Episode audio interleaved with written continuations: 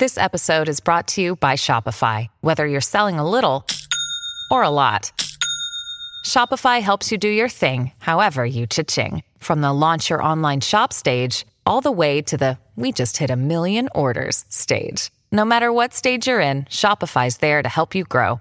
Sign up for a $1 per month trial period at shopify.com slash special offer, all lowercase. That's shopify.com slash special offer. Storie Libere presenta Renato ha 42 anni e non vuole che quanto è successo a lui da bambino possa capitare a Filippo, suo figlio, che di anni ne ha 7.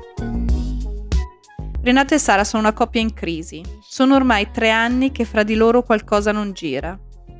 Abitano ancora nella stessa casa, una villetta familiare con prato e altalena. Questa casa però ora non ha più niente di accogliente.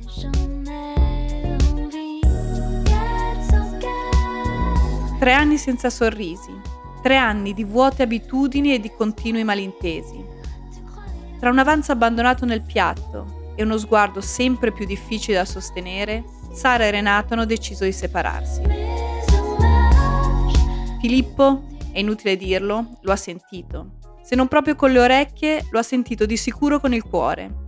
E questa situazione ha iniziato a creare brutti pensieri, paure che tenta in tutti i modi di scacciare.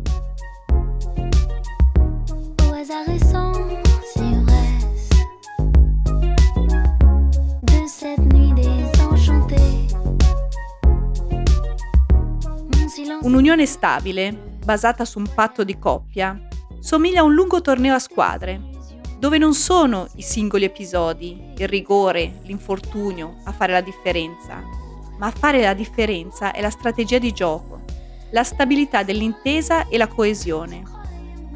Paolo e Mirko sono una coppia, una squadra blasonata, abituata a vincere, una coppia che ha vissuto una crisi tremenda ma non è retrocessa. Paola è la mamma. Ha 39 anni. È un'impiegata smart presso una sede di una multinazionale farmaceutica. È una mamma presente, sensibile e tutta da abbracciare. Mirko è il papà. Ha 48 anni. È vice direttore di una catena commerciale. È un padre attento, premuroso, anche se spesso si deve allontanare per motivi di lavoro. Poi ci sono Milena e Fabio. Rispettivamente di anni ne hanno 12 e 9. Sono bimbi felici all'interno di una famiglia felice. Cosa può succedere allora a una squadra così ben strutturata?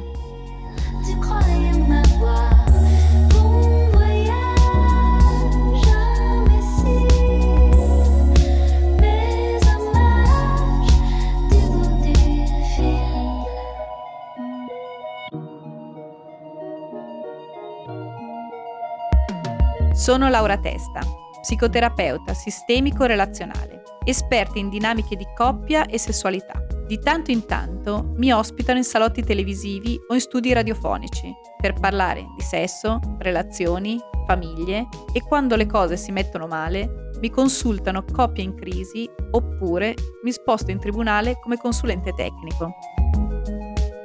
Di questo parleremo in Le regole dell'amore, il sesso, le coppie, le norme, la società.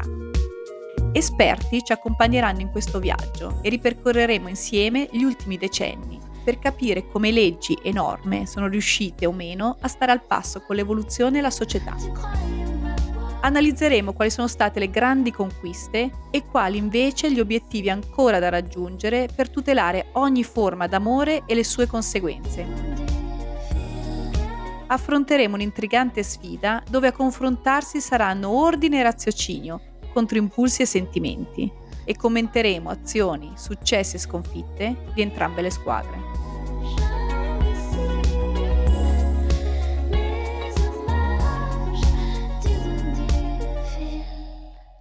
In questo episodio parliamo di affido dei minori in caso di separazione. Segniamo come data spartiacque il 2006. Il 2006 è l'anno in cui venne emanata nell'ordinamento italiano la legge numero 54, relativa all'affido condiviso, che determinò l'evoluzione della precedente normativa in merito all'affido congiunto. In parole più semplici, in caso di separazione o divorzio, è necessario stabilire a chi saranno affidati i figli e chi e come si occuperà della loro educazione. Prima del 2006, la legge rispondeva a questo interrogativo prevedendo due scenari possibili, quello dell'affidamento esclusivo e quello dell'affidamento congiunto. Nel primo caso, adottato solo in situazioni eccezionali, solo uno dei due genitori aveva il compito di educare, proteggere, istruire e tutelare i diritti e gli interessi del minore. Nella più frequente istituzione dell'affido congiunto, la patria potestà veniva assegnata a entrambi i genitori, che avevano quindi il diritto-dovere di condividere le responsabilità della prole, collaborando nella gestione di ogni aspetto della loro crescita.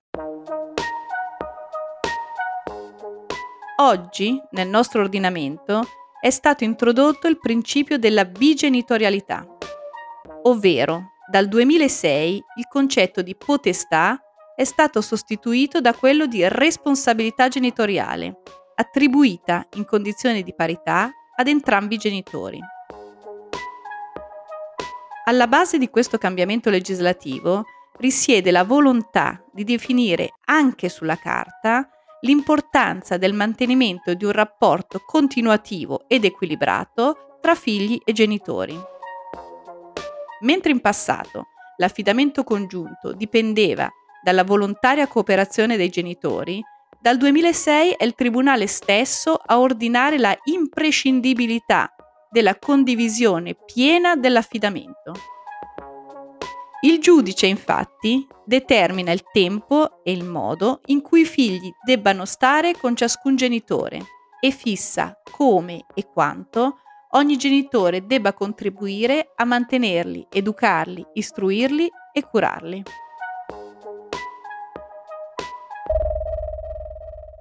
Il padre e la madre devono quindi mantenere i figli in misura proporzionata al proprio reddito e in alcuni casi è il giudice stesso che definisce direttamente l'importo dell'assegno periodico a carico di ciascun genitore. Ma non basta. Il giudice stabilisce anche il diritto dei minori a mantenere buoni rapporti con i familiari di entrambi i genitori, con i nonni, con gli zii, con i cugini.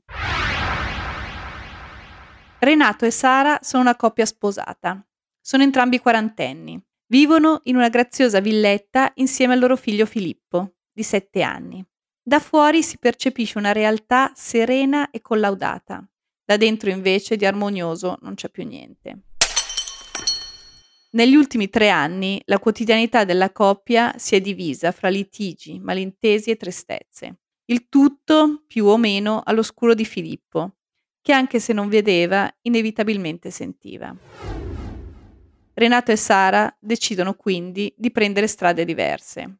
Le discussioni che hanno accompagnato la scelta della separazione sono state certamente dolorose, ma mai violente o cariche di rancore.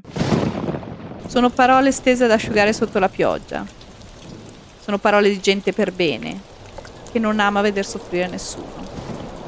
E così si cercano i compromessi. Si gira intorno alle cose materiali, quelle facili da immaginare quelli facili da organizzare.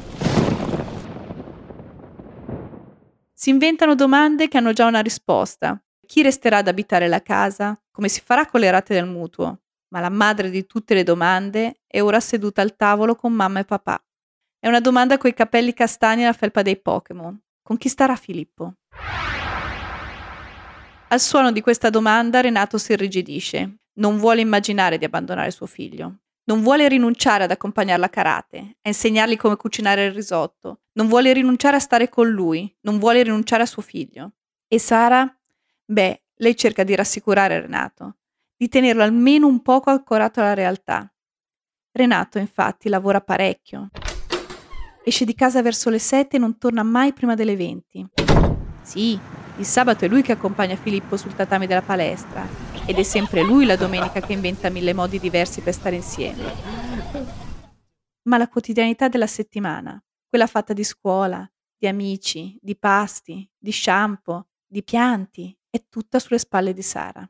È difficile, forse è proprio impossibile, pensare a un ribaltamento di compiti e di abitudini. Ma Renato non molla.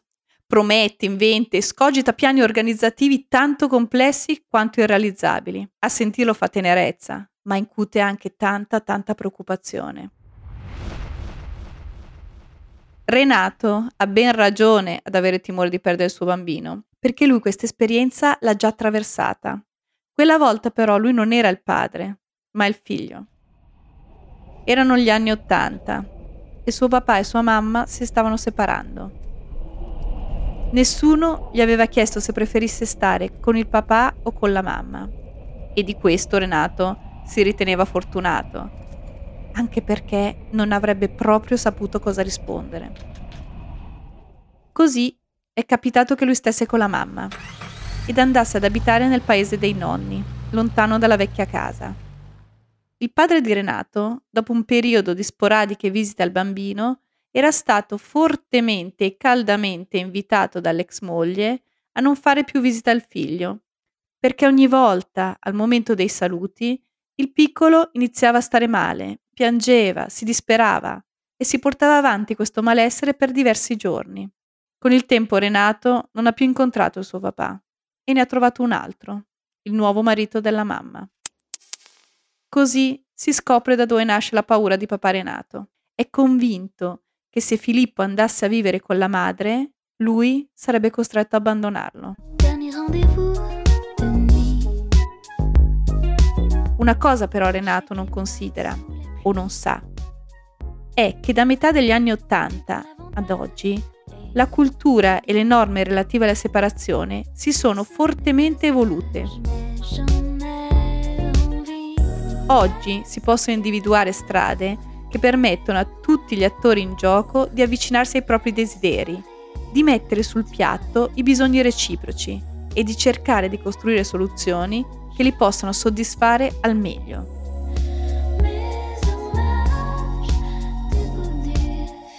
E Filippo?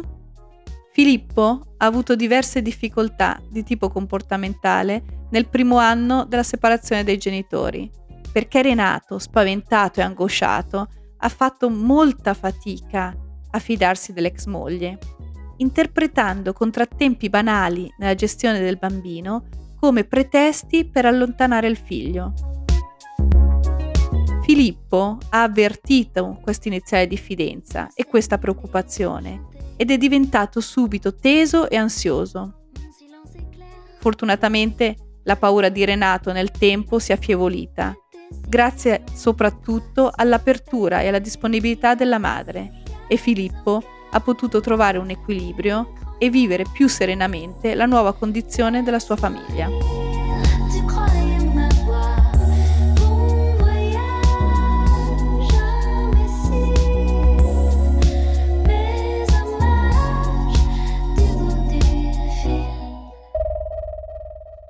La legge del 2006 stabilisce come principio fondamentale per la tutela del minore in caso di separazione dei coniugi il mantenimento di un rapporto continuativo ed equilibrato del figlio con entrambi i genitori, ricevendo assistenza, educazione e attenzione da parte di entrambi.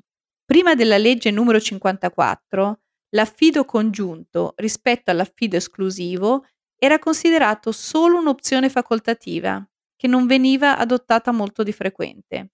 Al momento attuale, l'affidamento condiviso è considerato la regola e per questo oggi è necessario che esista una motivazione ben specifica da riportare nel provvedimento del giudice per stabilire l'affidamento esclusivo alla madre o al padre. L'affido condiviso, in base alla recente legge, stabilisce infatti che durante il processo di separazione o divorzio l'affidamento dei figli spetti ad entrambi i genitori, che sono chiamati a cooperare nella divisione della responsabilità della prole. In caso di forti contrasti tra i coniugi, la legge del 2006 non ricorre inevitabilmente all'affidamento esclusivo, ma incentiva e promuove la possibilità di dividere in parti equilibrati la responsabilità dei figli fra entrambi i genitori. Sotto il termine di responsabilità rientra anche la quantità di tempo e i luoghi in cui esso possa essere speso. La scelta della residenza del minore è l'esempio più significativo. Se prima la scelta della casa familiare ricadeva sulla residenza della madre, oggi, con l'affido condiviso, si cerca di garantire un rapporto equilibrato con entrambi i genitori. Per questo motivo, il giudice ha facoltà di stabilire nello specifico tempi e modalità con i quali il genitore a cui non è stata affidata la residenza dei figli potrà godere della presenza della prole.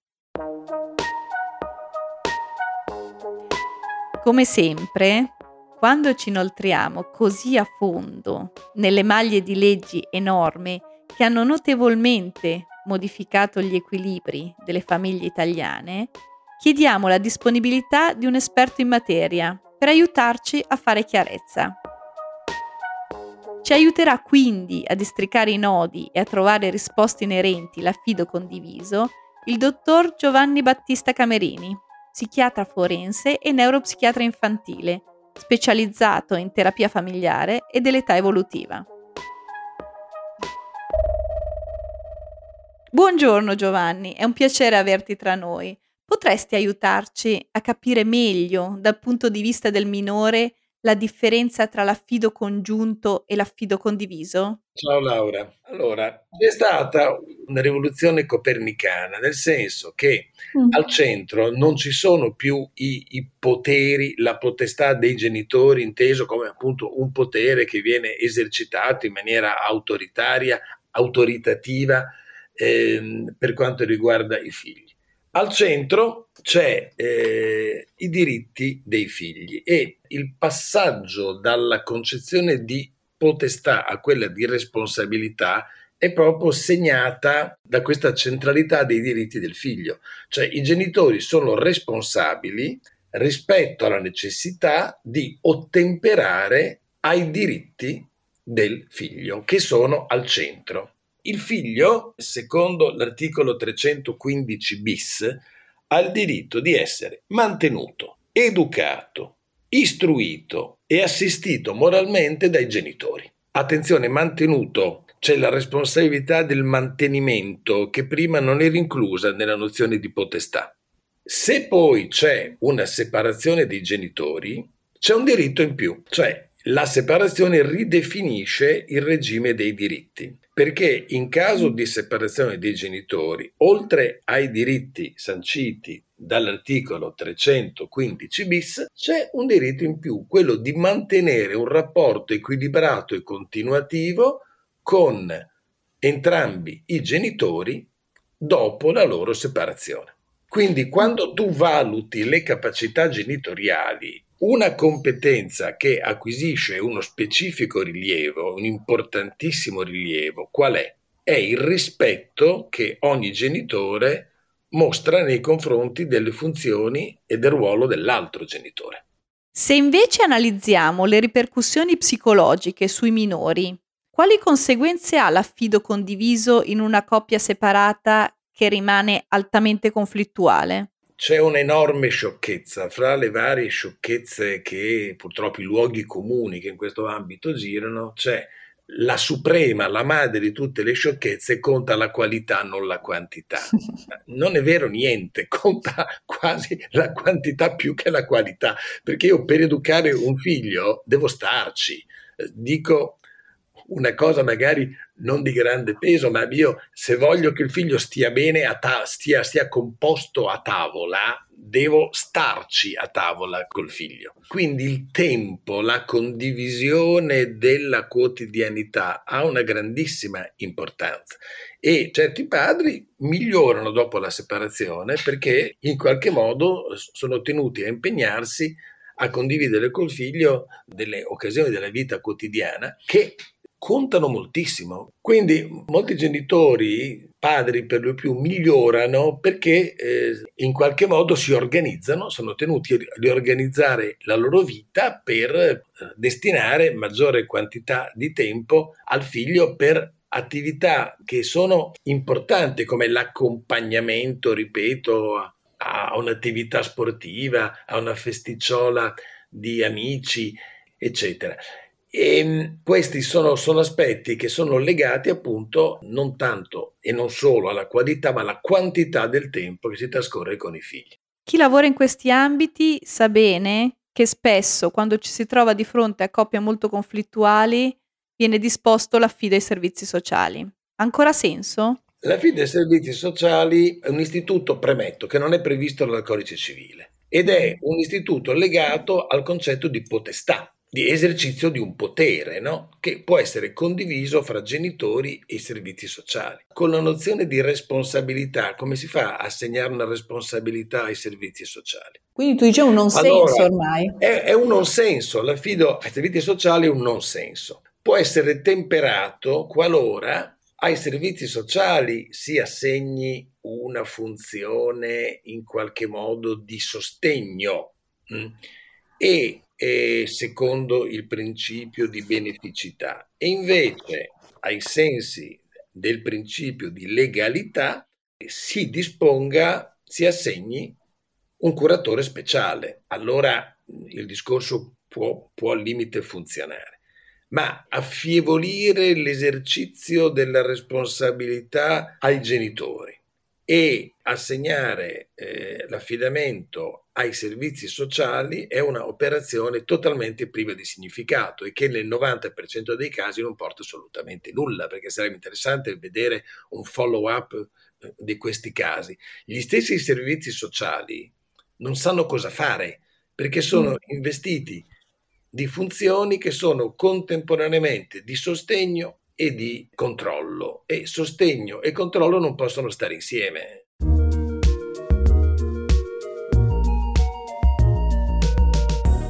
Abbiamo ripetutamente sottolineato quanto il passaggio dal concetto di potestà a quello di responsabilità abbia permesso di spostare l'attenzione dal genitore al minore e ai suoi diritti. Ma la responsabilità condivisa in una coppia che coppia non è più è un impegno e un lavoro quotidiano non facile e sicuramente fatto di compromessi e di grande consapevolezza. Anche nelle relazioni di coppia si possono giocare tornei differenti. Un rapporto occasionale, senza un progetto di vita, è simile a un torneo breve, dove un rigore o un infortunio possono determinare l'esito. Un'unione stabile, invece, basata su un patto di coppia, assomiglia a un torneo lungo. Una squadra preparata per i tornei lunghi vince sempre. Vince anche quando non conclude in vetta alla classifica, perché riesce a rimodulare i propri obiettivi in base alle forze che sono in gioco. La storia di Paola e Mirko ci aiuta a capirlo molto bene. Paola ha quasi 40 anni.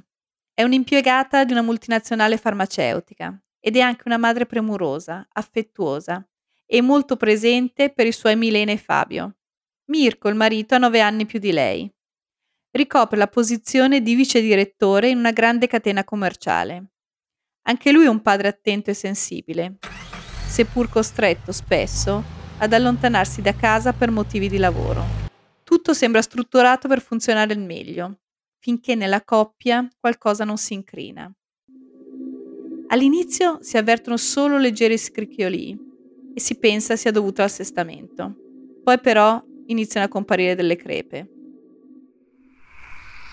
Così, una sera di maggio, quando i ragazzi sono già nei loro letti, Paola chiede a Mirko di sedersi con lei sul dondolo che li attende in giardino. Non è un momento facile. Si guardano negli occhi e ammettono: sì, c'è un problema. Il nome di questo problema però non esce, non lo si riesce proprio a trovare. Un mese dopo, i nostri protagonisti non sono più seduti sul dondolo del giardino, ma su due poltrone di cuoio in uno studio professionale. Davanti a loro c'è uno psicologo, esperto in terapia della coppia. In questo studio c'è un grande tavolo di lavoro e su quel tavolo, in diverse sedute, i due coniugi appoggiano con delicatezza i loro vissuti, i frammenti della loro storia di coppia e li osservano. Nei mesi che si susseguono, i due si rendono sempre più conto che stanno disegnando nuovi percorsi di vita, itinerari che non coincidono, che mirano a mete differenti, ma che tengono conto dei passi dell'altro e in particolare dei bisogni di Fabio e Milena. Arriva poi il momento della decisione tanto sofferta, quello della separazione. Paola e Mirko, pur con visioni differenti tra loro, sanno che questa è la soluzione migliore e sanno di avere la forza per affrontarla. Un mercoledì di gennaio, apparentemente normale per la maggior parte delle persone, per Paola e Mirko sta succedendo qualcosa di indelebile. Sulla scrivania del giudice stanno firmando la loro separazione.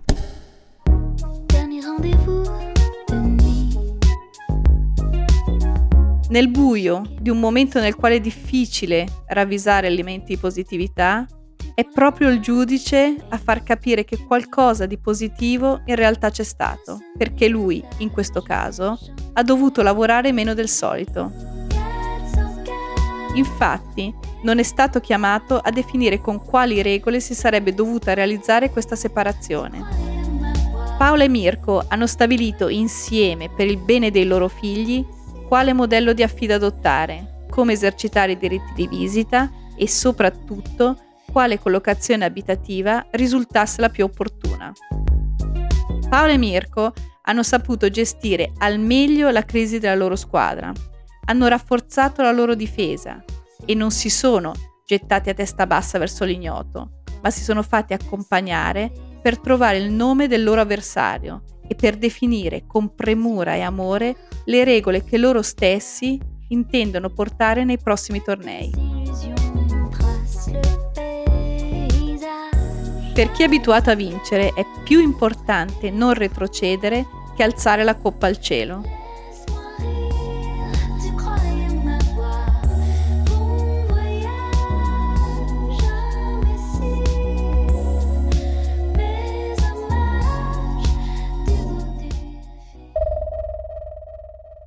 Attraverso la storia di Mirko e di Paola abbiamo capito quanto lo sforzo e il lavoro di collaborazione all'interno di una coppia genitoriale in fase di separazione sia uno strumento fondamentale per il sano esercizio dell'affido condiviso. Durante l'iter giudiziale per l'affido condiviso, uno dei compiti più complessi che tocca al giudice è quello di comprendere le reali capacità genitoriali individuali, ovvero la capacità di ciascun genitore di assumersi la responsabilità come singolo e di dimostrarsi disponibile alla cooperazione con l'altro genitore. Giovanni, a questo proposito sappiamo che uno degli strumenti a cui più frequentemente ricorre il giudice è il supporto di un consulente tecnico. Il CTU, consulente tecnico, è l'esperto al quale viene chiesta, in ambito di separazione giudiziale, una valutazione sulle capacità genitoriali, affinché il giudice possa avere gli elementi per assumere la decisione più funzionale all'interesse dei minori. Secondo la tua opinione, questo strumento viene utilizzato correttamente o potrebbe essere reso più efficace? La CTU una volta era disposto in un numero infinitamente minore di casi. Attualmente viene disposta per valutare le capacità genitoriali, termine assolutamente vago, e fra l'altro posto in questi termini il quesito rischia di amplificare quel conflitto che si vorrebbe invece eh, diminuire, perché sembra che certe volte si attivi una gara che è il genitore più competente, più, più bravo nell'accudimento, a scapito dell'altro. L'esercizio delle responsabilità connesse al ruolo genitoriale deve attuarsi, eh, può essere compromesso da alcune incapacità o indisponibilità in capo a un genitore, legate a una non volontà di rispettare certi diritti eh, del figlio, oppure legati a una incapacità legata alla presenza di disturbi eh, della personalità. Allora la CTU deve essere eh, disposta per fare emergere queste incapacità o indisponibilità in capo a un genitore, non per valutare discrezionalmente, comparativamente le capacità. Un secondo punto è che a volte ai consulenti vengono posti quesiti che sono prettamente giuridici, di natura giuridica. Cosa c'entra il, il CTU con l'assegnazione dell'affidamento condiviso, esclusivo o ai servizi. Questa è una decisione solamente giudiziaria, in cui il CTU non ha nessun titolo per mettere il becco, non c'entra con le competenze dello psicologo o dello psichiatra. Questo è un aspetto fondamentale, quindi il quesito andrebbe completamente rivisto. Terzo e ultimo aspetto, molte volte si pongono al CTU quesiti sulla personalità dei genitori. Ma cosa c'entra? Non esiste congruità fra la personalità del genitore e le sue capacità o incapacità genitoriali. Esiste congruità fra l'esistenza di un disturbo di personalità, di interesse psicopatologico e ovviamente le sue competenze genitoriali, perché se un genitore ha delle problematiche di tipo psichiatrico, evidentemente non può far bene il genitore, non in tutti i casi, eh? non in tutti i casi. In alcuni casi sì. Grazie mille Giovanni per il tuo prezioso contributo e per averci aiutato a comprendere meglio la legge 54 del 2006. Questa legge che ha ridisegnato gli equilibri e soprattutto le responsabilità all'interno delle coppie separate con figli.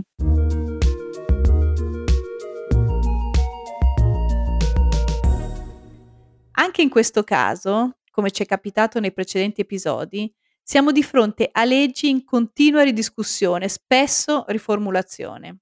La legge 54 nel 2013 ha visto una riconferma dell'impianto nella sua totalità, ma l'esperienza dei precedenti otto anni ha richiesto la modifica di un articolo. In dettaglio è stato sottolineato che in casi specifici la responsabilità genitoriale può essere esercitata separatamente dai coniugi per questioni di ordinaria amministrazione, ovvero può essere concesso a ciascun genitore di prendere in modo autonomo decisioni in merito alla quotidianità dei figli. Potremmo riassumere in quattro punti gli aspetti positivi di questa legge, che ci auguriamo possano continuare a guidare le nuove generazioni di genitori separati. Il diritto imprescindibile dei minori alla bigenitorialità. Il principio altrettanto importante quanto innovativo del diritto alla biparentalità, ovvero alla possibilità per i minori di continuare ad avere legami e rapporti con le famiglie di entrambi i genitori. L'affermazione della pari dignità dei genitori nell'educazione e nella gestione dei figli, principio che ricorda quanto sia superato il concetto di potestà. La richiesta del superamento della conflittualità da parte dei coniugi per attuare una genitorialità collaborativa e rivolta al benessere dei figli. In questo episodio ci siamo addentrati ancora di più nelle dinamiche familiari, comprendendo, grazie all'analisi della legge sull'affido condiviso del 2006, l'importanza del concetto di responsabilità genitoriale, anche in caso di separazione dei coniugi. Per quanto ci riguarda, è stato indispensabile poter approfondire le ragioni e le conseguenze del passaggio dall'affido congiunto all'affido condiviso e intrinsecamente dal concetto di potestà a quello di responsabilità genitoriale. Questa legge si inserisce in un quadro che negli ultimi anni dimostra una direzione sempre più netta della legislazione verso la maggior tutela dei minori e dell'equilibrio all'interno delle coppie.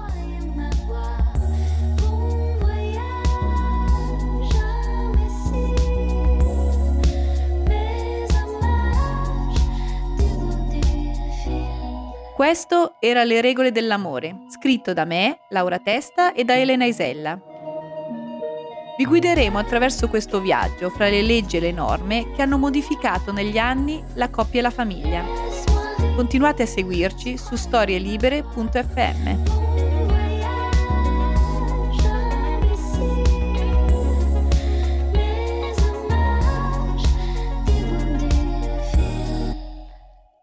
Una produzione storielibere.fm di Gianandrea Cerone e Rossana De Michele. Coordinamento editoriale Guido Guenci.